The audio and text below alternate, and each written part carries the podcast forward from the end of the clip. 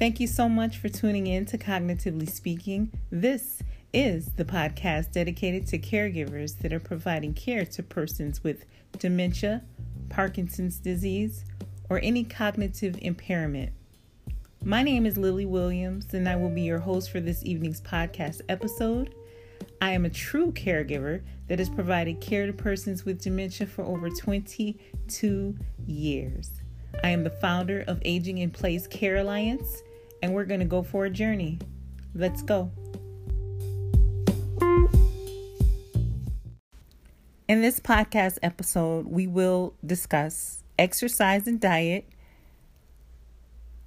specifically exercise and diet, because it has been researched over time to indicate that there is a correlation between them and cognitive function in the elderly, and also there has been enough research performed to link the risk of dementia associated with exercise and diet. So, in this episode, we will discuss how exercise and diet, as well as activities that you can use therapeutically on persons with dementia and high anxiety.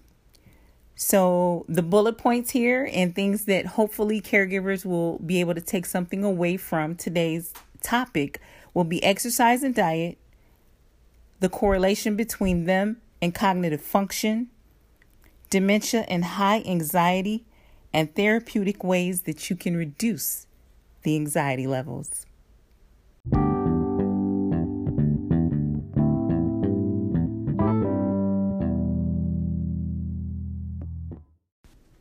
I'm sure that as caregivers, we've all heard that following a healthy diet and exercise daily can improve mental cognition or mental abilities.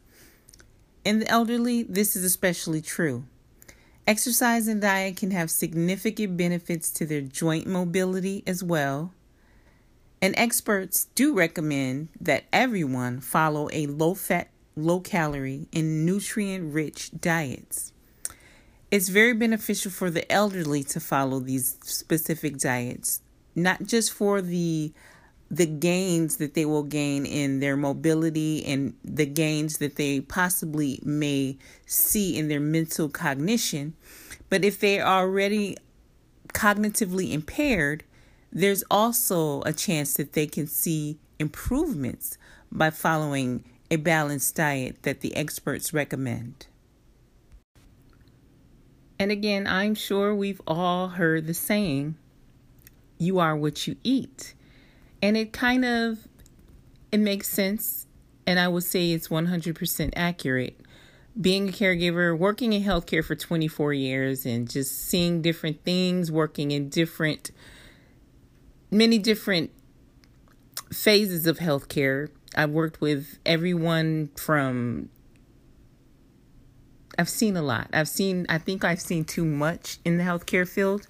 So when I say you are what you eat, is because when it all boils down to it, if you live the lifestyle where you don't follow a, a nutrient rich or balanced diet, you might find yourself um, suffering with any type of anemia problems. You might, or nutrient deficits. Um, and it kind of all derives on your diet. Some of it may be hereditary, but the majority of it is your diet. So if you don't eat anything that's going to benefit your body, you're not putting the, the nutrients, the vitamins that your body needs, if they're not getting that from the foods that you're consuming, then that's going to later lead to health issues over time. And so that's why we have a lot of elderly people that are diabetic they're consuming too much sugar or they have a sugar imbalance where their body's not functioning to control the sugars. And so they have low sugar. You have people with high cholesterol that are contributing to heart issues and heart failure. You have people on dialysis, their kidneys are failing, possibly because of their diet and their lifestyle over the years majority of the time. And then those correlate with the diabetes. And then you have a lot of our people are being amputated and this and that because of their diet. You have problems with blood flow and oxygen flow when your your body's not getting what it needs to work correctly then you also have respiration issues and it just never never ends so the benefits and purpose of eating a, a balanced diet like i said you truly are what you eat and if we know that in our younger years we would start earlier i assume taking care of our bodies and only giving our body what it needs. All the other stuff, the the the sodas, the additives, preservatives, all that stuff is really really killing us. So if we knew better, I think we would do better starting out. But now with today, today's age and technology and all this information and the health advocates it's time to take your health very, very seriously, young people. And like I said, I've I've been exposed to so much over the years, and just people not eating properly, failing to intake proper amounts of protein, and I see how it affects skin breaking down and when you're when you're an older adult and you're not as mobile you can't get up and move like you used to um, your skin breaks down. And when i say break down and i don't know if anyone has ever seen a major bed sore your skin really deteriorates. It just goes away tissue and all. So your skin breaks down um, lack of protein contributes to that and just not being mobile. So you got to really eat well or eat to live and take care of yourself it's it's very vital. It's very vital. So a lot of people are living the vegan lifestyle as a diet. Um, and there's been enough people that have followed the vegan diet over the years for us to have assimilated enough research to see that there is a linkage, there's a connection between a vegan diet and respiration failure or respiration issues in the elderly. So, people that have maintained what they consider a vegan diet for the majority of their life, we're seeing that they are having respiratory oxygen issues. So, I'm not so sure if a vegan diet is the best diet to follow because your body, as you age and become an elderly person, requires more protein or just as much protein in your elderly years as you would in your just say teens and your 20s. So it's very vital that you kind of understand the impact of these different diets that you want to follow in your lifetime as well. You would never think that, oh, if I live a vegan lifestyle, I'll be healthy and everything will be okay. We're starting to see where that's not the case. These people are having the higher respiratory issues so that's one piece of advice that I would like for everyone to know. Just consider what you're doing to your body and what foods you do consume and the impact. Do as much research as you can as possible. Like I said, you would think a, a, a all vegan diet would be a, the best option, but your body requires protein. If you're not going to put any animal based protein in your body, then you have to get a protein supplement that is just as good and it's going to keep the nutrient levels and the protein levels where they need to be um, as you age.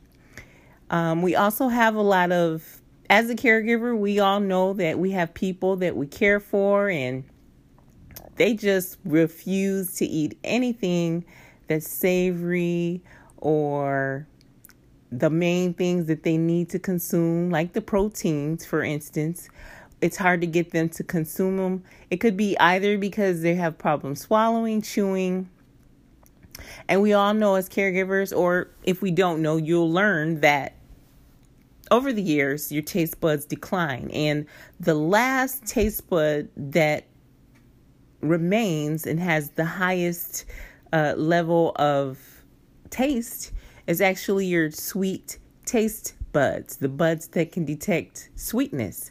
So as as the elderly age, you'll notice that they will cling to only wanting sweets in the morning, breakfast, lunch, dinner, all the time. That's all they want, something sweet. So that's the reason their their taste buds have declined, and that that sweet taste bud is usually the last one to go. So that's all they can taste pretty much. And that's all they want. So I found ways to get over that over the years. Um, I don't I'm not recommending you sweeten everything with sugar. I'm not saying that whatsoever. Absolutely do not do that. There's sweeteners. You can use natural sweeteners such as honey. You can use monk fruit sweetener. I would not use too many of these um, fake sugars or additive sugars like Splenda. I'm not big on using those types of things just because there's things in some of those things that we should not be putting in our bodies. And I'm not a dietitian, but I've lived and I've experienced and I've seen a lot, like I said. So I would use natural sweeteners. Monk fruit is okay, it's a good sweetener. You have uh, honey, of course, that's nature's sweetener. So things like that, just to sweeten up their proteins or whatever it takes to get them to eat the other portions of their meal that makes it a well balanced, nutritious meal. The impact that exercise has on an elderly adult with or without a cognitive impairment has been highly researched, recommended, and implemented into the care plans of many. As a caregiver that loves to keep my patients active and I really enjoy having a really good time with them, throughout my caregiving years, I've learned how exercise is so beneficial to the body. But I've also learned that it's also very, very beneficial to the health of the brain.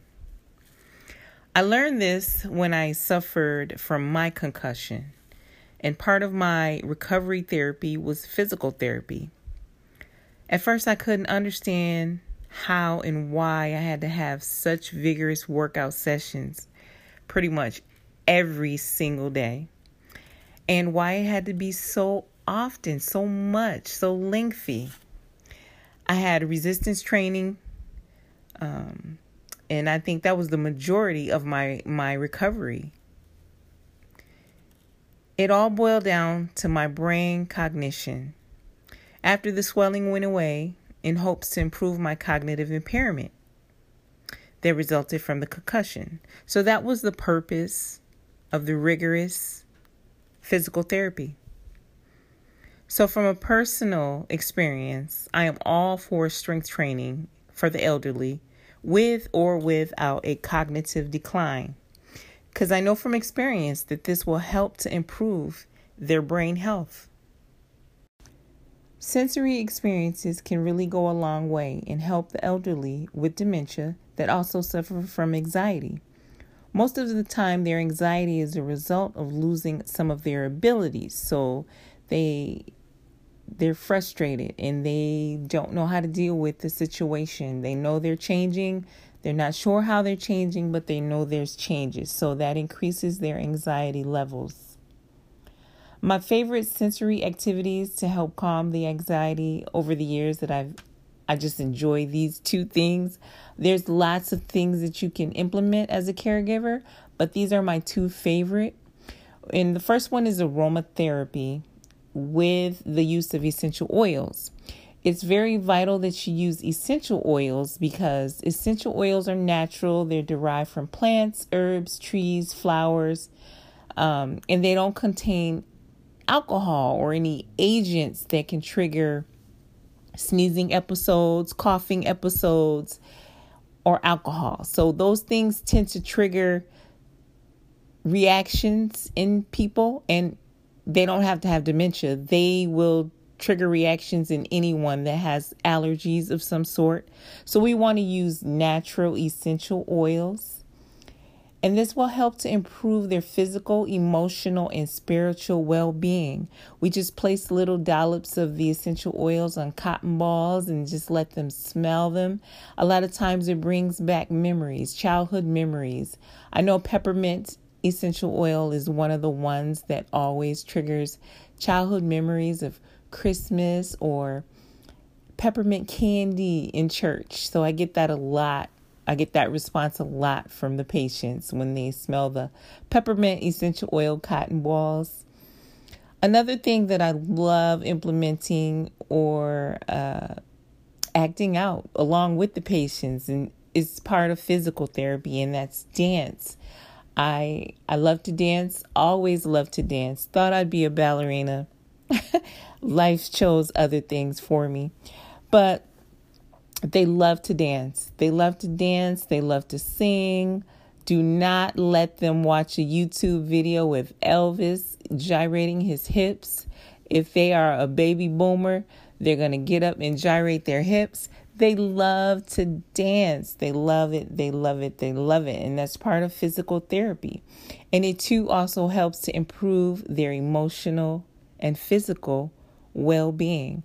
I, one of my favorite persons in the whole wide world, uh, I was her caregiver somewhat uh, in an outpatient clinic basis, and she taught me a dance that I never had heard of. And you would think I would have learned that or known that, but it was a California thing. And they went to the drive through movies a lot. And so she said they would sit in the cars and they would listen to music and they couldn't physically move their entire body. So she showed me how to do the California shoulder bop.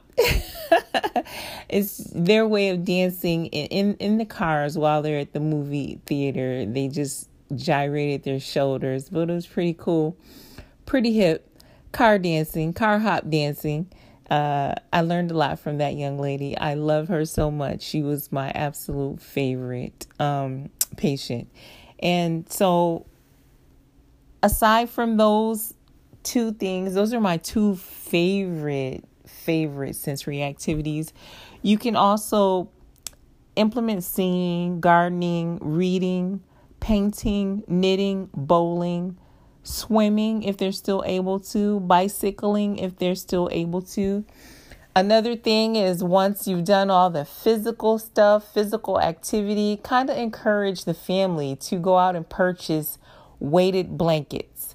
Now, if it's a little petite elderly lady and she's like 90 plus pounds, just let them know that these weighted blankets come in different different weights and i think the most the less weight that i've seen in a weighted blanket is 12 pounds but at the end of the day when they've done all their physical activities and you've gotten them to eat their proper diet and their foods and you spent time with them connecting with them invest in a weighted blanket and lay them down at night it soothes them, it calms them, it helps with the anxiety.